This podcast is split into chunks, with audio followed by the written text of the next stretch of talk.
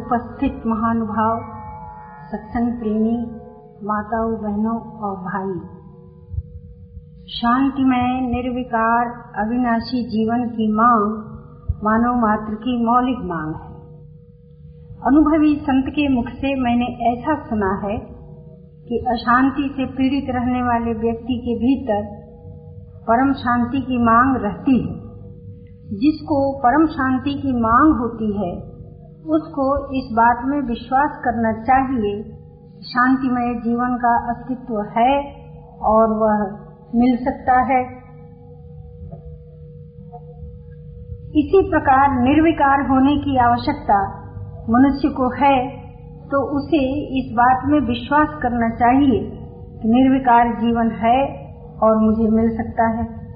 जिस अविनाशी जीवन की मांग हम सभी अनुभव करते हैं उस अविनाशी जीवन की सत्ता में विश्वास करना हमारा आपका वर्तमान का पहला पुरुषार्थ है। अब कोई भाई ऐसा हो कि साधन तो करता रहे और यह मानता रहे कि निर्विकार जीवन होता ही नहीं है, फिर सफलता संभव नहीं है। जिसके बारे में आप अपने भीतर से निस्संदेह नहीं होंगे उसकी ओर आपका प्रयास सजीव कैसे होगा? साधकों के कल्याण के लिए अनुभवी संतों ने बड़े ज़ोर से हम लोगों को विश्वास दिलाया कि ऐसा मत सोचो कि तुमको बनाने वाले परमात्मा ने तुम्हारे भीतर मांग पैदा कर दी और उसकी पूर्ति का विधान नहीं बनाया। मनुष्य अपनी कामनाओं के संबंध में अपने जीवन काल में ऐसा अनुभव करता है कि कामनाएँ उत्पन्न होती रहती हैं और उनकी पूर्ति नहीं होती है। इस आधार पर अंदाज नहीं लगाना चाहिए कि मांग की पूर्ति नहीं होती। कामना और मांग दोनों में अंतर है। कामना कहते हैं उसको जो स्व से पर की ओर हमें खींच ले जाए। अपने से भिन्न की ज़रूरत अनुभव करो तो उसका नाम है कामना अथवा इच्छा। इच्छा पैदा हुई नहीं कि व्यक्ति अपनी स्वाभाविक शांति से अशांति में कूद पड़ता है। गतिशीलता उत्पन्न हो जाती है, चिंतन उत्पन्न हो जाता है, पराधीनता आ जाती है। अतः जो परिश्रम में डाल दे, पराश्रित बना दे, उसका नाम है इच्छा। इसके विपरीत, जो अपने में है और स्वतः ही अभिव्यक्त होता है, जिसका नाश नहीं होता, जिसकी पूर्ति अनिवार्य है, जो सब दुखों का नाश करा देता है, जो परिश्रम और पराश्रय से मुक्त करा देता है, उसका नाम है मांग इच्छाओं के संबंध में यह विधान है कि सभी इच्छाएँ किसी की भी पूरी नहीं होती हैं, परंतु मांग के संबंध में ऐसी बात नहीं है। मांग कहते ही है उसको जिसकी पूर्ति अनिवार्य है। यह मानव जीवन का मंगलमय विधान है। मांग को जागृत रखना उसे सजीव बनाना उसकी तीव्रता को बढ़ाना हमारा पुरुषार्थ है। और उसकी पूर्ति का सारा प्रबंध परमात्मा के मंगलमय विधान से होता है। शरीर और संसार के सहयोग से जीना मेरे लिए संतोषदायक नहीं लगा। मैंने अपनी दयनीय दशा को जब संत के सामने रखकर बार बार निवेदन किया कि सुख दुख का द्वंद कैसे मिटेगा? तब उन्होंने मुझको विश्वास दिलाया था और उसी से मुझे बड़ा बल मिला। उन्होंने कहा कि ऐसा मत सोचो कि परमात्मा ने दुख रहित जीवन की मांग तुम्हारे भीतर जगा दिया और उसकी पूर्ति का इंतज़ाम नहीं किया। सत्य की मांग है तो तुम्हें मान ही लेना चाहिए कि सत्य की सत्ता भी विद्यमान है। अज्ञानता के, भ्रम के, दुख से तुम दुखी हो। भ्रम निवारण के लिए ज्ञान के प्रकाश की तुम्हें आवश्यकता है। तो तुम इस बात को मान ही लो कि स्वयं प्रकाश, ज्ञान स्वरूप, परमात्मा विद्यमान है। ऐसा हो नहीं सकता कि मनुष्य को ज्ञान का प्रकाश चाहिए और हमेशा के लिए उसके सामने अंधकार ही बना रहे। भाई सच्ची बात तो यह है कि ज्ञान स्वरूप परमात्मा विद्यमान है, इसलिए तुमको उसकी आवश्यकता मालूम होती इसलिए तुम उस ज्ञान स्वरूप की सत्ता में विश्वास करो कि वह है। उसकी विद्यमानता में जब निस्संदेहता रहेगी, तभी उसके लिए सजीव प्रयास चलेगा। ठीक है ना? जी। सत्य स्वरूप जीवन है, ज्ञान स्वरूप और प्रेम स्वरूप परमात्मा है। जो साधक इस सत्य में विश्वास करेगा, वही जीवन के मौलिक प्रश्नों को हल कर सकेगा। जीवन के मौलिक प्रश्न मानव मात्र के सामने आते हैं। प्रत्येक सजग भाई बहन जानना चाहते हैं कि वर्तमान शांति कैसे मिटे, दुख रहित जीवन कैसे मिले मृत्यु के भय से मुक्ति कैसे मिले? नीरसता के नाश के लिए पवित्र प्रेम रस कैसे मिले? आदि। ये सभी समस्याएँ हल हो जाती हैं, जबकि साधक दिव्य चिन्मय रसरूप जीवन की सत्ता में विश्वास करता है। सबसे पहले जब मैं श्री स्वामी जी महाराज के पास पहुँची तो उन्होंने मुझसे पूछा कि तुम्हारे जीवन में कोई दुख है क्या? मैंने कहा कि हाँ महाराज, बड़ा भारी दुख लेकर आई हूँ। क्या दुख है? उस समय की जो मेरी फीलिंग थी, वह मैंने कहकर सुनाया। जो चाहती हूँ, सो होता नहीं है। जो होता है, वह भाता नहीं है। जो भाता है रहता नहीं है। यह भी कोई ज़िंदगी है? ऐसी ज़िंदगी लेकर मैं क्या कर? ऐसी ज़िंदगी का भार मैं क्यों ढू? मुझे अपना दुख बताने में कुछ समय लगा, क्योंकि मैंने अपना हाल विस्तार से सुनाया। श्री स्वामी जी महाराज ने एक ही वाक्य में मुझे उत्तर दे दिया।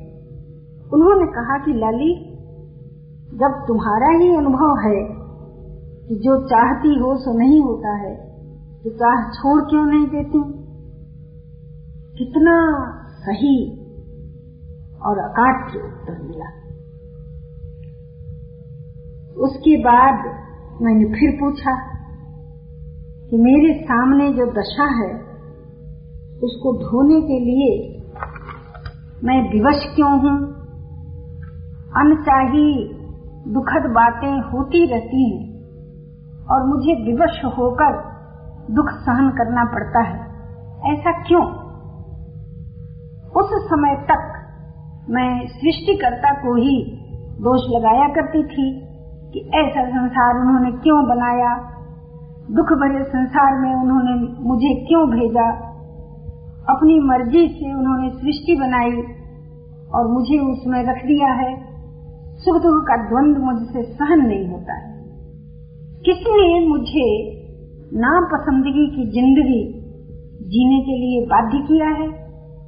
ये सारी बातें स्वामी जी महाराज को मैंने सुना दिया। अब संत समागम आरंभ हुआ। उन्होंने कहा कि भाई बात ऐसी नहीं है। तुम्हारा सोचना बिल्कुल ही गलत है। तुमको शांति चाहिए, तुम्हारे रचयिता में शांति तत्व विद्यमान है। तुमको अमर जीवन चाहिए तो तुम्हारे निर्माता में अमरत्व विद्यमान है। तुमको प्रेम का रस चाहिए तो प्रेम स्वरूप परमात्मा विद्यमान है। तुम्हारे भीतर जिस जीवन की मांग है, वह पहले से ही विद्यमान है। तुम विश्वास करो कि जीवन उसी को कहते हैं, जिसमें दुख, अभाव और नीरसता नहीं है। प्रत्येक शांति, अमरत्व और सरसता है। चिर शांति, परम स्वाधीनता और अनंत रस से भरा हुआ जो है उसी का नाम जीवन है। और जिस दुख का भार तुम ढो रही हो, वह तुम्हारी भूल के परिणाम से उपजी हुई दशा है। अब तुम अपना चित्र देखो। तुमने भूल जनित दशा को तो जीवन मान लिया, और जो जीवन है उसमें संदेह कर लिया तो चैन कहाँ से आए? सुनकर मेरी आँखें खुल गईं। सचमुच कैसा भ्रम है। आदमी यूँ ही कहता रहता है कि जीवन बड़ा दुखमय है, बड़ा जंजाल है। सोचो तो सही, जीवन कभी दुखमय होता है? और जो दुखमय होता है उसको जीवन कहते हैं। अरे भाई जो सत्य होता है, सनातन होता है, आनंदमय होता है, रसमय होता है, उसका नाम जीवन है। श्री स्वामी जी महाराज ने जीवन की परिभाषा जो बताई, वह मुझे बहुत पसंद आई। वैसा जीवन मुझे अवश्य चाहिए था। मैंने कहा, अच्छी बात है। उस समय की जो मेरी दशा थी, उसमें एक परसेंट भी मेरे पसंद आने लायक कोई बात नहीं थी। परंतु श्री महाराज जी की बात से मुझे यह मालूम हो गया कि जिसमें अप्रिय लगने लायक कोई बात ही नहीं है, उसी को जीवन कहते हैं और वह जीवन विद्यमान है। इस उत्तर से मुझे बड़ा धीरज मिला। मैंने तुरंत उनसे पूछा कि स्वामी जी महाराज, मैं जानना चाहती हूँ कि जिस जीवन की परिभाषा आपने बताई, वह किसको मिलता है? बड़ा सजीव प्रश्न था मेरा। वस्तुतः मैं जानना चाहती थी कि जीवन जिनको मिलता है, उनमें मैं स्वयं शामिल हो सकती हूँ। कि नहीं। उन्होंने एकदम से तत्काल उत्तर दिया कि सबको मिलता है। इस उत्तर के सुनते ही मुझमें आशा का संचार हो गया। जैसे ही श्री महाराज जी के मुख से निकला कि जीवन सबको मिलता है, मुझे आगामी पुरुषार्थ का आधार मिल गया। फिर कभी मुझे संदेह नहीं हुआ ऐसा लगा कि ये संत जो कह रहे हैं, वह सच्ची बात है। मुझे बहुत पसंद आया। मैंने सोचा कि सबको मिलता है तो मुझे भी मिल सकता है। ठीक है भाई। दुख का भार ढोने से छुट्टी मिल सकती है तो इससे बढ़िया बात और क्या होगी? मैं बहुत प्रसन्न हो गई। अब अगला प्रश्न उठा मेरे भीतर। मैंने पूछा महाराज जी, कैसे मिलता है? प्राप्ति का उपाय भी मुझे चाहिए था। उत्तर मिला, पसंद करने से। तुम पसंद कर लो, उस जीवन को मिल जाएगा। अब आप देखिए, मेरा पहला प्रश्न था, जीवन है कि नहीं? उत्तर मिला, है। दूसरा प्रश्न उठा किसको मिलता है? उत्तर मिला, सबको मिलता है। तीसरा प्रश्न हुआ, कैसे मिलता है? उत्तर आया, पसंद करने से। मेरे तीन प्रश्नों के श्री महाराज जी ने अत्यंत निश्चयात्मक तीन उत्तर जो दिए तो उसी क्षण में उसी जगह पर मेरा दिल दिमाग एकदम शांत हो गया। मृतक जियावनी अमृत घूट जैसे मिल गई आप मेरी दशा का अनुमान लगाइए कि किस प्रकार जीवन की तीव्र जिज्ञासा लेकर मैं श्री महाराज जी के पास आई थी। सुख दुख के द्वंद की पराधीनता मुझे असह्य थी। प्रतिकूलताएँ सहन नहीं होती थी। अनुकूलताओं में ठहराव नहीं था। भीतर का अभाव सताता रहता था। परित्राण कहीं दिखता नहीं था। मैं व्यग्र थी यह जानने के लिए कि नापसंदगी की दशा मिटती भी है कि नहीं। दुख, अभाव और पराधीनता से मुक्त जीवन होता भी है कि नहीं। मास्टर डिग्री तक के अध्ययन के क्रम में मेरे भीतर के इन ज्वलंत प्रश्नों का समुचित उत्तर मुझे नहीं मिला था। सब ओर से निराश होकर संत के पास आई थी। भरी सभा में मैं प्रश्न करती गई, श्री महाराज जी उत्तर देते गए, मेरी बेकली शांत होती गई। जैसे डूबते हुए को जरा सा भी सहारा मिले तो वह बड़े ज़ोर से उसको पकड़ लेता है। वैसे ही श्री महाराज जी के उत्तर मेरे द्वारा कस के पकड़ लिए गए। अप्रयास ही उनके उत्तर मेरे अहम में अंकित हो गए। मुझमें बड़ा भारी परिवर्तन आ गया। आगामी साधन के क्रम में मुझे बड़ी सहायता मिली। आप अंदाज लगा सकते हैं कि मेरा कितना बड़ा काम उस एक ही बार के संत समागम में हो गया। दुख मिटाया जा सकता है, परम प्रेम के रस से भरपूर सरस जीवन मिल सकता है।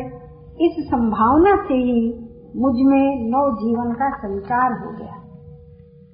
इसी आधार पर आप आत्मीय भाई बहनों से मैं निवेदन कर रही हूँ कि दुख, अभाव और मृत्यु को अंगीकार मत करिए।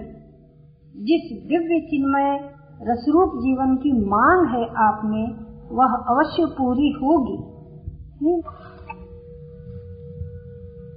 श्री महाराज जी की अपनी खोज है कि मांग कहते ही है उसे, जिसकी पूर्ति अनिवार्य हो। मेरे साधन युक्त जीवन का यह पहला अध्याय पूरा हुआ। अब दूसरा अध्याय सुनिए। उसमें क्या है? श्री स्वामी जी महाराज की बातों को सुनकर के मैंने दृढ़ता पूर्वक निश्चय किया कि ये महात्मा जो कहते हैं, सो मैं ज़रूर करूँगी। इनके पास जो अलौकिक अनुभव है, सो मुझे मिल जाएगा। पुरुषार्थ आरंभ हुआ। साधन के क्रम में प्रवेश करने के बाद श्री महाराज जी के वचनों के अनुसरण की चेष्टा आरंभ हुई। संत के वचनों को पूरा पूरा मान लिया मैंने। ऐसा तो नहीं कर सकती, परंतु मुझे कुछ पता नहीं चला कि मेरा संपूर्ण व्यक्तित्व कब उन महात्मा के प्रभाव से इतना प्रभावित हो गया कि सोचने, विचारने और जाँच पड़ताल करने का कोई मौका ही नहीं मानव जीवन ऐसा विलक्षण है। मैं क्या बताऊँ आपको? मैंने विधि विधान से नित्य प्रति कोई कठिन साधना की हो, ऐसी बात नहीं है। केवल जीवन के प्रति एक गहरी जिज्ञासा थी। उसी से मेरी पृष्ठभूमि ऐसी तैयार हो गई थी कि मैं समस्याएँ बताती रही, श्री महाराज जी परामर्श देते रहे मेरा समाधान होता गया। केवल एक एक बार मैंने प्रश्न रखे, उत्तर मिले तो फिर जीवन में कभी भी दोबारे वे प्रश्न नहीं उठे। संदेह सदा के लिए मिट ही गया। यह संत समागम एवं सत्संग की महिमा है।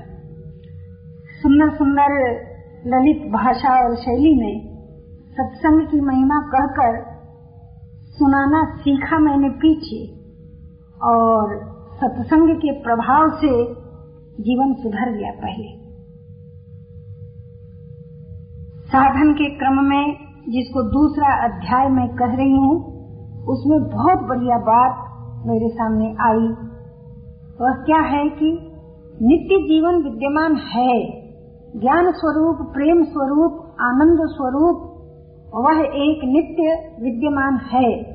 उसकी विद्यमानता का यह प्रभाव है कि हम लोग उस नित्य जीवन की आवश्यकता अनुभव करते हैं। अतः हमें उसकी सत्ता में दृढ़ आस्था रखनी चाहिए। हमारी मांग पूरी होगी अवश्य। अब आगे देखिए। क्योंकि वह प्रेम स्वरूप परमात्मा अपना प्रेम दे करके मुझको आनंदित करने के लिए लालायित है। इसलिए उसके प्रेम की प्यास मुझमें जगती है। अपनी भूल जनित दशाओं में फंस करके हम सब जब तड़पने लगते हैं तो हम लोगों को उस दुख में से उबारने के लिए वे मंगलकारी अपना संदेशा भेजते हैं, याद दिलाते हैं, मौन निमंत्रण भेजते हैं। बहुत प्रकार के इंतज़ाम करते हैं। ऐसा होता है। नाशवान संसार की आसक्ति में क्षणभंगुर शरीर के नाश के भय से भयभीत होने वाला व्यक्ति, धन के चले जाने से उसके लोभ से पीड़ित होने वाला व्यक्ति, तन, धन, डिग्री और पद का झूठा अभिमान जिसने अपने में पाला था वह तन, धन और पद के छूट जाने से पीड़ित हो गया, परेशान हो गया। इस प्रकार अपने ही भ्रम के कारण पीड़ित हो गया है व्यक्ति। उसे देखकर करुणा सागर जगत पिता और करुणामयी, महिमामयी जगत जननी माँ अत्यंत द्रवित हो जाती हैं। हमारी छटपटाहट और झूठ मूठ दुख में पड़े रहना उनसे सहन नहीं होता है। वे चाहते हैं कि उनके बच्चे दुख से मुक्त हो जाएँ, तो उनके इस शुभ संकल्प से हमारे भीतर जागृति आ जाती है। वे देखते हैं कि उनके पास अमृत का अगाध सागर लहरा रहा है और उन्हीं का बच्चा रस का प्यासा संसार में भटक रहा है। सहज करुणा से प्रेरित होकर वे अपनी याद दिलाते हैं तो हम लोगों को उनकी याद आती है। अब आप देखिए, जीवन के प्रति दृष्टिकोण बदल गया। मेरे साथ ऐसा हुआ है। थोड़े ही दिनों के बाद मैं जीवन को अधिक कोमल भाव से देखने लगी। पहले अध्याय में यह बात आई थी कि मुझमें जीवन की मांग है तो उसकी पूर्ति का विधान भी है। अब यह सत्य स्पष्ट हो गया कि नित्य जीवन पहले से विद्यमान है, इसलिए हम लोग उसकी आवश्यकता अनुभव करते हैं। हम उनसे विमुख होकर नीरसता की पीड़ा सह रहे हैं। हमारी पीड़ा उनसे सही नहीं जाती है। उनमें करुणा उद्वेलित होती है। उसकी प्रतिक्रिया है कि हमें उनकी याद आती है। सचमुच मैं ऐसा फील करने लगी थी। आपका मन बहलाव नहीं कर रही हूँ। मुझे ऐसा ही सूझने लगा कि उनकी करुणा के बिना यह बात हो नहीं सकती थी। सोचिए, विविध रूपा प्रवृत्तियों में फंसे हुए आदमी को थोड़ी थोड़ी देर में चेतना आती रहती है। आदमी सोचता है कि इतने दिन बीत गए भजन किया ही नहीं। इतने दिन बीत गए, साधन किया ही नहीं। इस तरह साधना की, भजन की, भगवान की याद हम लोगों को बीच बीच में आती रहती है।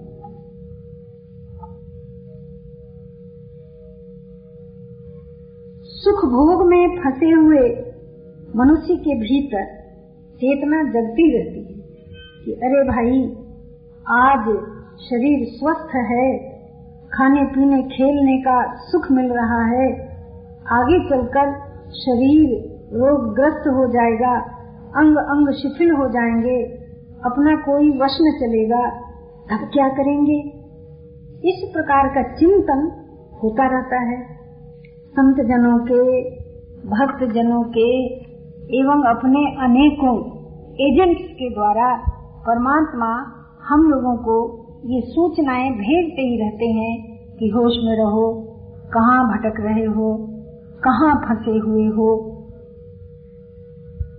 अब मैं ऐसा कहती हूँ कि चूँकि वे अनंत परमात्मा विद्यमान हैं और उनमें अनंत शांति, अनंत आनंद और प्रेम रस की अनंत मधुरता है, इसलिए वे अपनी सारी विभूतियों को लेकर के हम सब लोगों के जीवन को उस रस से आप्लावित करना पसंद करते हैं। यह उनकी कृपालता है जो हम लोगों को भवजाल में फंसी हुई दशा में भी सचेत करती रहती है। यह उनके प्रेम का प्रभाव है कि हमारे भीतर उन प्रेम स्वरूप परमात्मा से रस पाने का और उनको रस देने का एक भाव उदित होता रहता है। ऐसा जब से मेरे ध्यान में आया, तब से जीवन के प्रति एक उत्साहपूर्ण मनोवृत्ति बन गई।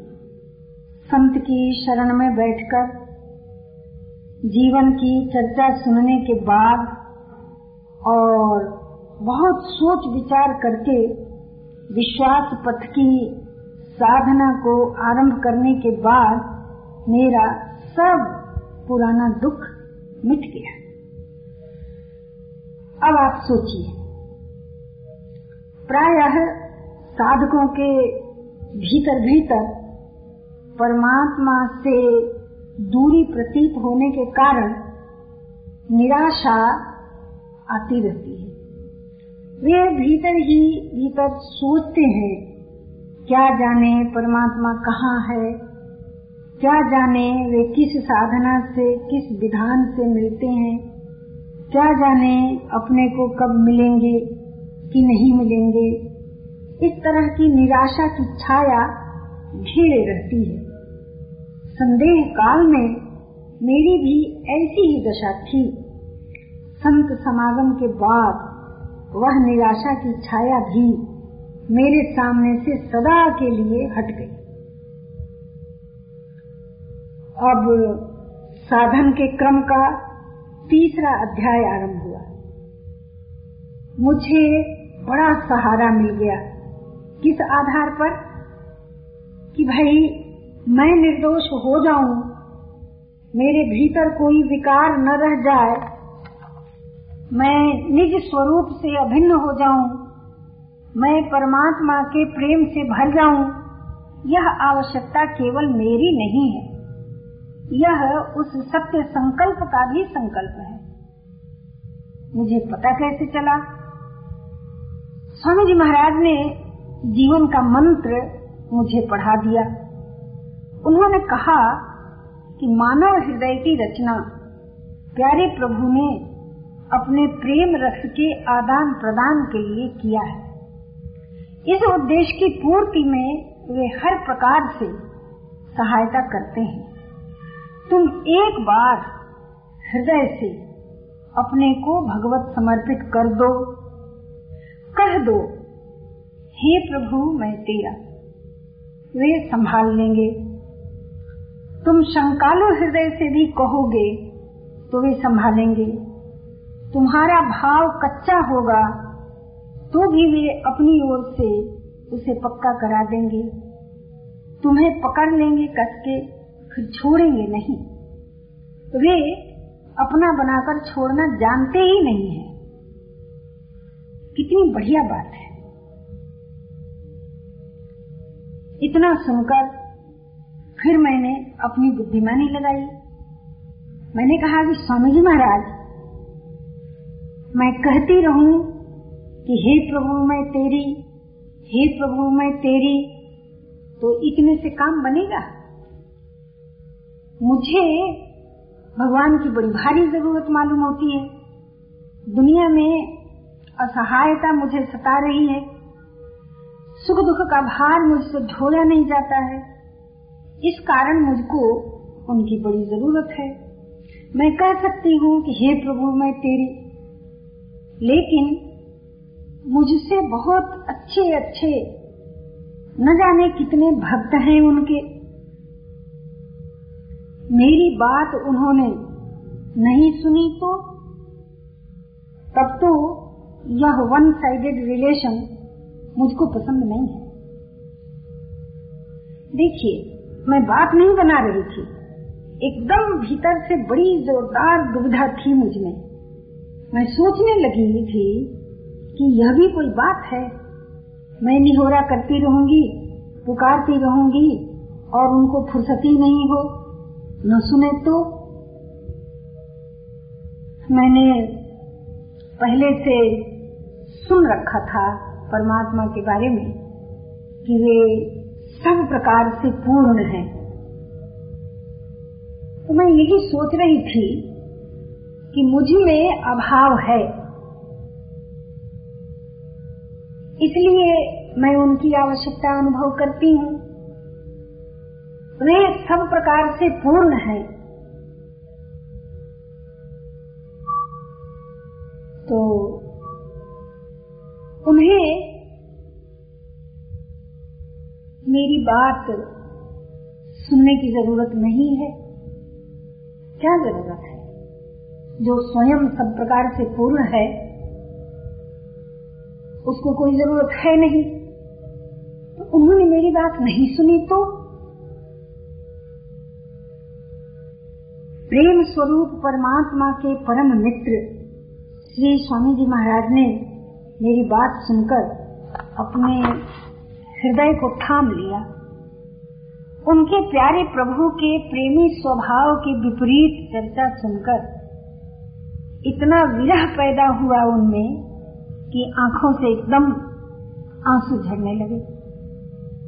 बड़ी मुश्किल से अपने को संभाल करके श्री महाराज जी मुझसे कहने लगे, देवकी जी, ऐसा सोचना तुम्हारा बिल्कुल निराधार है, गलत है। ऐसा नहीं है लाली। ऐसा क्यों सोचती हो? मनुष्य और परमात्मा के बीच के संबंध को तुमने क्या समझा है? तुम्हारा कहना सही नहीं है। सच्ची बात तो यह है कि तुमको उनके प्रेम रस की ज़रूरत है तो उनको भी तुम्हारी ज़रूरत है। मैंने पहली बार यह सब सुना। बहुत आश्चर्य हुआ और बहुत आश्वासन मिला। श्री स्वामी जी महाराज ने एक उदाहरण देकर इस विचार को संतुष्ट किया। उन्होंने कहा एक छोटा सा नया पैदा हुआ बच्चा माँ की गोद में है। हर प्रकार से उसको माँ की ज़रूरत है।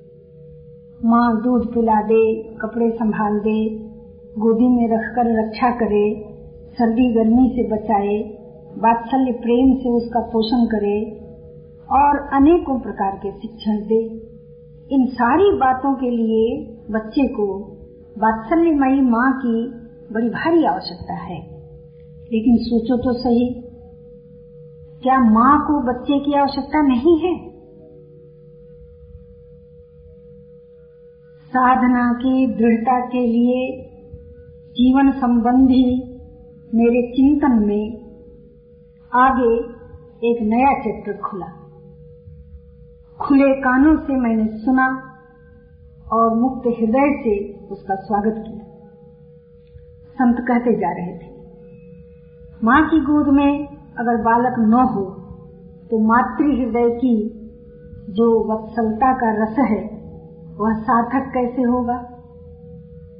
अगर गोद में बालक न आवे तो कोई माँ माँ बन सकती है? माँ के हृदय की कोमल भावना जो है, वह शिशु के लिए ही सार्थक है। निरीह और सब प्रकार से असमर्थ बालक अगर माँ की गोद में न हो तो माँ की महिमा और किसके काम आएगी? माँ की महिमा माँ के काम आएगी क्या?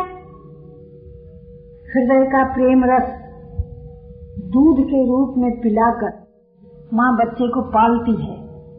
सेवा त्याग और प्रेम का प्रतीक है माँ। उसकी ये सब विशेषताएँ शिशु के काम आती हैं। इस दृष्टि से माँ की बड़ी महिमा है।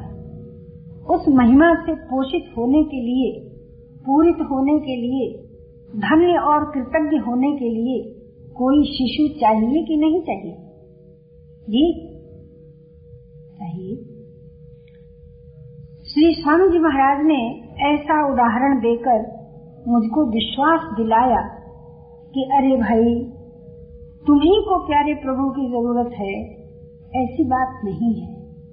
यह वन साइडेड रिलेशन नहीं है। यह रिलेशन तो दोनों तरफ़ से है। और साधक की तरफ़ से जितना है, उससे असंख्य गुना अधिक परमात्मा की तरफ़ से है। क्योंकि हम अपनी तरफ़ से मानते हैं कि हम प्रभु के हैं। परंतु वे सर्वज्ञ भली भांति जानते हैं कि हम उनके हैं। साधक प्रारंभ में प्रभु के प्रति अपनेपन का भाव धारण करता है तो वह अपनापन बहुत ही दुर्बल होता है। लेकिन परमात्मा की ओर से साधक के प्रति जो अपनत्व का भाव आता है, वह बड़ा ही प्रबल होता है। उसकी क्षति नहीं होती है। वह कभी घटता नहीं है।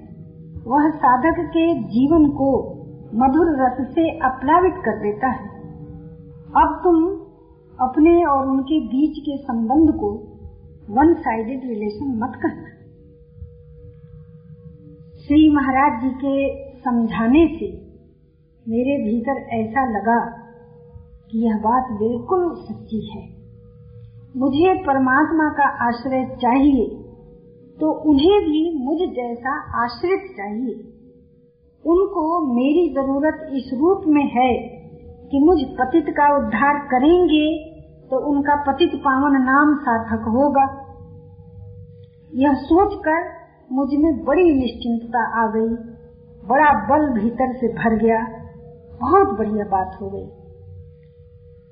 संत कबीर का एक प्रसंग याद आ गया। भगत बछल हरि नाम सुन। दिया कबीरा रोय। अधम उदाहरण नाम सुन। गयो कबीरा सो। प्रभु का नाम भक्त बत्सल है। यह सुनकर संत कबीर रोने लगे कि भाई, जो कोई भक्त होगा, उसको वे मिलेंगे। फिर किसी ने कहा कि नहीं कबीर जी ऐसी बात नहीं है। प्रभु का नाम केवल भक्त वत्सल नहीं है। उनका नाम पतित पावन भी है। अधम उदाहरण भी है। यह सुनकर संत कबीर चादर तान कर सो गए। कि अब कोई चिंता की बात नहीं है।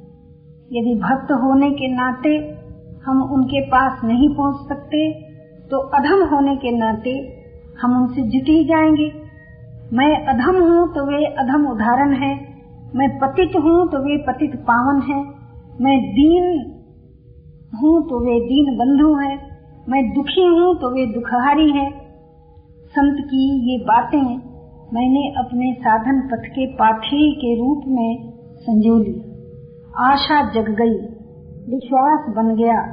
मैंने सोच लिया कि जब दोनों तरफ़ से संबंध है तो मेरी पुकार निरर्थक नहीं जाएगी। मैं पुकारूँगी तो वे सुनेंगे ज़रूर। मेरे जीवन में यह बात ऐसी अच्छी तरह बैठ गई कि मेरा बहुत बड़ा उपकार हो गया। मनुष्य के जीवन में दुख, अभाव और नीरसता का दर्शन होना बड़ा ही शुभ लक्षण है, क्योंकि इनसे परित्राण पाने की सजगता आते ही जीवन के मंगलमय विधान से संत समागम एवं सत्संग और प्रयास ही उपलब्ध होता है। मैंने संत वाणी में ऐसा सुना है और अपने जीवन में अनुभव किया है। सुख दुख का चक्र चलता ही रहता है। उनके थपेड़े खाकर अधीर हुआ व्यक्ति अपने लिए आश्रय खोजता है। संसार के संबंधियों में माता पिता और पति पुत्र निकटतम संबंधी माने जाते हैं। इनकी असमर्थता अथवा इनके अभाव में अनाथपन की पीड़ा से पीड़ित व्यक्ति सत्संग के प्रकाश में अपने परमाश्रय का परिचय पाकर सदा सदा के लिए सनाथ हो जाता है। साधना के क्रम में अपने ही विकारों का नाश करने की चेष्टा में साधक जब हारने लगता है, तब करुणामय की करुणा का दरवाज़ा खुलता है। बिना पुकारे भी वे अलख अगोचर अदृश्य रूप से तत्काल ही साधक को उबार लेते हैं। यह जीवन का मंगलमय विधान है। श्री स्वामी जी महाराज का अनुभूत सत्य है। इसका चमत्कार मैंने अनुभव किया है। इससे साधक को परम लाभ होता है। मेरे प्रभु मेरे अत्यंत निकट हैं और बिना पुकारे भी गाढ़े संकट से उबार लेते हैं। इसका प्रत्यक्ष प्रमाण पाकर असमर्थ से असमर्थ साधक भी आश्वस्त हो जाता है। आप देखिए सत्य के पंथ में पराजय भी विजय है। बहुत बड़ी बात है। अपने दोषों को मिटाने में अपना बल काम नहीं करता है तो असमर्थता की वेदना से अहम का अभिमान गलता है। अहम शून्य होते ही अपने में ही विद्यमान सत्य अभिव्यक्त होता है। साधक अपनी साधना में बहुत आगे बढ़ जाता है। और उसे अभिमान भी नहीं होता है कि मैंने अपने को निर्दोष बना लिया। कैसी अनुपम करुणा है। साधक को पवित्र भी बना दिया और पवित्र होने के अभिमान से भी बचा लिया। इस प्रकार अहम शून्यता में सत्य की अभिव्यक्ति की रसमयी अनुभूतियों से अभिभूत होने के क्षण अनमोल हैं। ऐसे एक एक क्षण पर अनेकों वर्षों के जप तप के फल न्योछावर किए जा सकते हैं। यह सब संत समागम में मुझे मिला है। धन्य है संत और धन्य है उनका समागम, जो मानव जीवन को धन्य धन्य कर देता है। जिन संत प्रवर की शरण में बैठकर चरण धूल के स्पर्श से मेरा जीवन मिट्टी से सोना बन गया। उनके श्री चरणों में बारंबार प्रणाम करके वाणी को विराम देती अब शांत हो जाए